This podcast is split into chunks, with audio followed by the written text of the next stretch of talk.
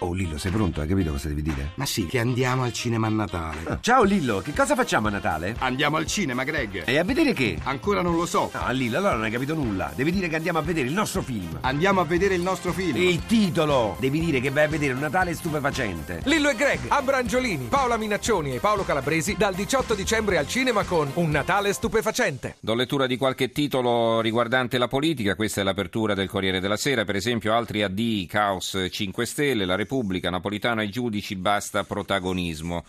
Sui giudici e, su, eh, e sul, eh, sulle defezioni all'interno del Movimento 5 Stelle si esercitano anche altri quotidiani. Libro, per esempio, apre così: Grillo, il miglior alleato di Renzi, 5 Stelle si squagliano. Altri tre parlamentari lasciano il movimento, tra fughe ed espulsi dall'inizio della legislatura sono già 26 e 10 hanno la valigia in mano, tutti pronti a sostenere il Premier pur di tenersi il posto e lo stipendio, così Matteo può stare sereno. Continua lo scandalo nel PD. Per iscriversi al partito bastano 20 euro e un nome falso. Questa era un'inchiesta che è stata pubblicata ieri dalla stampa. Una giornalista della stampa si era finta interessata a iscriversi al PD e insomma un, praticamente senza fornire un documento si è iscritta e non le hanno chiesto neanche l'identità. Il fatto quotidiano, i pericoli secondo Re Giorgio, i corrotti ma anche i magistrati. Nell'ultima uscita davanti al CSM il capo dello Stato non si smentisce, l'azione dei PM è fondamentale ma c'è troppo protagonismo. Come se questo fosse il problema italiano. Solito assist al Premier, il bicameralismo un passo falso dei padri costituenti. E poi eh, c'è un richiamo in prima pagina, Sabino Cassese si autocandida al Quirinale sul Corriere della Sera. E poi un altro titolo ancora, Movimento 5 Stelle, altri tre in fuga, Renzi cerca lo scouting. Il Gazzettino di Venezia, tutta pagina, no al protagonismo dei giudici. Napolitano interviene al CSM, politica e giustizia non devono percepirsi come mondi ostili. L'opinione Quirinale, Berlusconi apre al PD. La Gazzetta del Mezzogiorno, Grillo, mini esodo in aula, CSM, le bacchettate di Napolitano, no al protagonismo dei magistrati. Renzi, il dopo Napolitano dipende dal PD, Berlusconi fitto, resta il gelo. Noi a questo punto cambiamo argomento e parliamo di Joe Cocker, la morte di Joe Cocker che viene ripresa da tutti i giornali in prima pagina, molti anche con una foto in appoggio. Il Gazzettino di Venezia, addio a Joe Cocker, voce graffiante del rock, aveva 70 anni. Il Fatto Quotidiano, addio a Joe Cocker, la voce del rock che sbocciò a Woodstock. La Nazione, addio a Joe Cocker, voce roca del blues. Il Giornale, morto Joe Cocker, grido sexy del rock. Libero, morto Joe Cocker, la voce bianca più nera del mondo. Vedete quante definizioni diverse. Il Tempo ha un eh, commento in taglio basso, muore il celebre cantante inglese Joe Cocker, una voce da diavolo del rock. Eh, scrive Stefano Mannucci quando era un giovane tecnico del gas e passava le notti dispensando blues nei locali di Sheffield, gli amici lo prendevano in giro. Ehi Joe, cosa hai inalato per avere quella voce? Ma erano solo i primi anni 60, i viaggi sarebbero arrivati più tardi, la droga era ovunque, la mia mente faceva il surf con gli acidi. Lo salvò sua moglie Pam, ma il mondo lo aveva già conosciuto a Woodstock per quella gola di carta vetrata e le sue movenze inquietanti da uomo che deve stanare una tarantola annidata nel corpo. E per eh, commentare, per ricordare Joe Cocker, abbiamo in linea Paolo Luzzatto Fegic, giornalista Mario, e critico. Mario, Mario, Mario. scusami, sì, certo Mario. Hai ragione Mario, come stai? Buonasera. Buonasera, buonasera. Allora, che eh, tu hai conosciuto Joe Cocker tanto per cominciare? L'ho conosciuto um, la prima volta a Milano nel 72 eh, ed è, ricordo, me lo ricordo il concerto perché eh, lui scherzava sui suoi problemi, che in quel momento erano l'alcol e anche qualcosa di più. E allora mi ricordo che insieme si scolava le varie birre in diretta sul palco e poi a un certo punto disse, esordì dicendo, non fatevi ingannare, i segni che ho sul braccio sono punture di zanzara. Addirittura. Addirittura. E, no, insomma, devo dire che eh, i titoli mi sembrano esatti, nel senso che non abusano il bianco-nero, mi sembra una cosa un po' pretestuosa.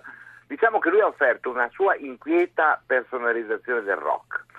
Ehm, poi c'era questo autocompiacimento dell'eccesso, anche espressivo, che è stato un po' la sua carta vincente, ma alla fine anche la sua croce. Un punto fermo dobbiamo metterlo.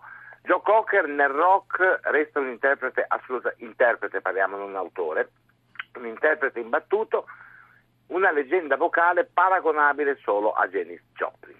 Mm-hmm. Questo, aveva questo spirito blues, quasi soul, che arrivava un po' dal nord Inghilterra, e che affascinava le folle per questa carica di rabbia e di disperazione.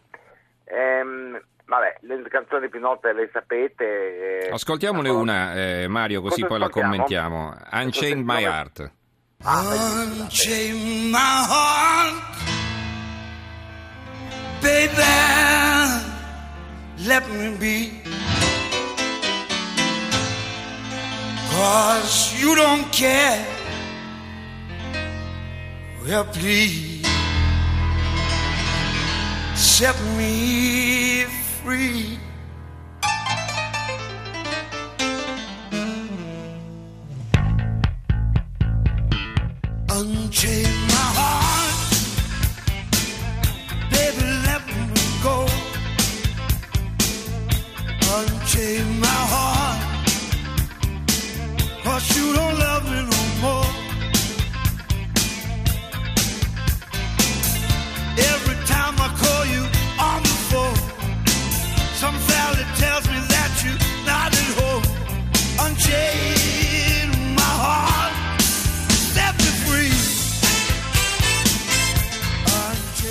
Insomma, Mario, un grande interprete, non c'è che dire. Eh, sì, beh, questo è My Heart che è uno dei cavalli di battaglia, naturalmente l'altro che tutti conoscono è il famoso You Can Leave uh, Your Hat On che accompagnava lo spogliarello di Kim Basinger in, Basinger in eh, nove settimane e mezzo. Un altro di cui si impadronì fu With a Little Help of My Friends che divenne proprio l'inno di un'epoca. Mhm. Il, ehm, lui poi faceva, adesso l'abbiamo sentito in disco, ma lui dal vivo divagava, improvvisava soli, ricami vocali che erano molto efficaci. Eh, in Italia ha avuto qualche problema, nel senso che manager di pochi scrupoli l'hanno mandato un po' allo sbaraglio eh, quando non stava bene, non era in grado. Eh, il pubblico è stato ingannato da produzioni mediocri, insomma da operazioni fatte solo per sfruttare il mito che già si era creato. Come, come possiamo definirlo? Eh, niente, lui cantava la disperazione, la rabbia e l'angoscia come un uomo abbandonato in fondo a un pozzo, come dire, con gli occhi aperti su un buio appena interrotto ogni tanto da echi di paradiso perduto. Eh, cosa succedeva in pratica con, con Cocker? Che come col suo maestro Ray Charles, la disperazione cantata in blues diventava uno struggente spettacolo, ma sempre spettacolo. Senti, ma ha preso da lui qualcosa Zucchero, che dici? Ma Zucchero dichiara apertamente, cioè devo Eh. dire, Zucchero non fa mistero di essersi assolutamente ispirato a lui e poi devo dire che alla fine Zucchero è riuscito a esportare i frigoriferi al Polo Nord, nel senso che è riuscito a fare un blues che girava in, eh, mettendosi a confronto, erano amici, si vedevano, tra l'altro si erano incontrati poco tempo fa e lui non sembrava in condizioni così precarie. Ehm, certamente nel momento in cui si era messo in regola era diventato, questo lo devo dire cinicamente, un pochino più noioso di routine, infatti prima vi dicevo che la sua follia eh, è stata un po' la sua, la sua carta vincente ma anche la sua croce insomma.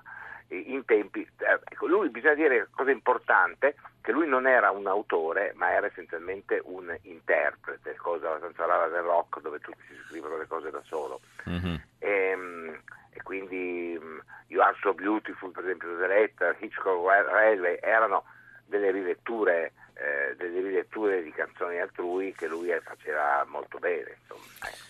Allora, scrive Paolo dalla Lombardia, 70 anni vissuti pericolosamente, ma che ci hanno regalato grande musica, hanno fatto sognare più di una generazione. La canzone di Ufficiale Gentiluomo, chi non avrebbe voluto essere Richard Gere con in braccio Debra Winger, con la colonna sonora Up, We- Up Where We Belong, no? oppure You Can Leave. Your Hat On, che hai citato anche tu, sperando in uno spogliarello. sì, comunque mh, eh, se n'è andato prima del tempo, d'altronde purtroppo gli eccessi si pagano e lui li ha pagati. Eh, abbiamo certo. un, un grande leone in meno, però bisogna dire la verità che i vecchi leoni, quelli viventi, in questo momento si difendono da matti. I biglietti per gli ACDC per l'anno prossimo a Imola, 70.000, sono andati esauriti in 7 minuti in Italia. Mhm. No, cioè, ha dell'incredibile, come cioè, non c'è stata una generazione di ricambio. Ecco. Mhm. Allora, grazie a Mario Luzzatto Fegiz, giornalista Grazie e critico te, musicale. Grazie Mario, ciao, buonanotte.